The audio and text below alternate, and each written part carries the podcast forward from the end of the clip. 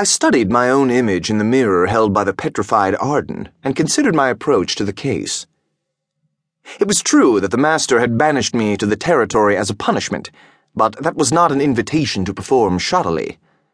If I were to shirk my duties, he would immediately know and have me either executed or sent to a work camp. Not every fool and his brother could achieve the status of physiognomist first class in less than fifteen years. Time and again I had conducted hair splitting physiognomical investigations. Who was it who had discovered the identity of the Latrobian werewolf in a six year old girl when the beast had wrought havoc among the towns just beyond the circular wall? Who had fingered Colonel Rasuka as a potential revolutionary and headed off a coup against the master years before the would be perpetrator even knew himself what he was capable of? Many, including Drachton Below, had said I was the best and I wasn't going to damage that estimation, no matter how trivial the case, no matter how remote the location of the crime. Obviously, this was a job for one of those first year graduates who can't help wounding himself with his own instruments.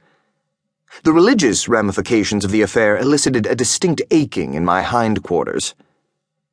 I remembered the time I had pleaded with the master to do away with all religion. Its practice had died out in the city replaced by a devotion to below that seemed born of the people's desire to participate in his own unique form of omniscience. Out in the territories, though, lifeless icons still held sway. His answer was, Let them have their hogwash.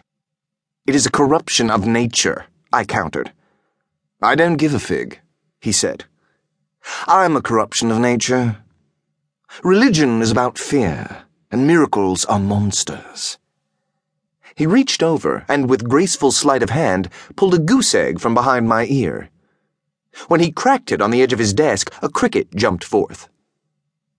Do you understand? he asked.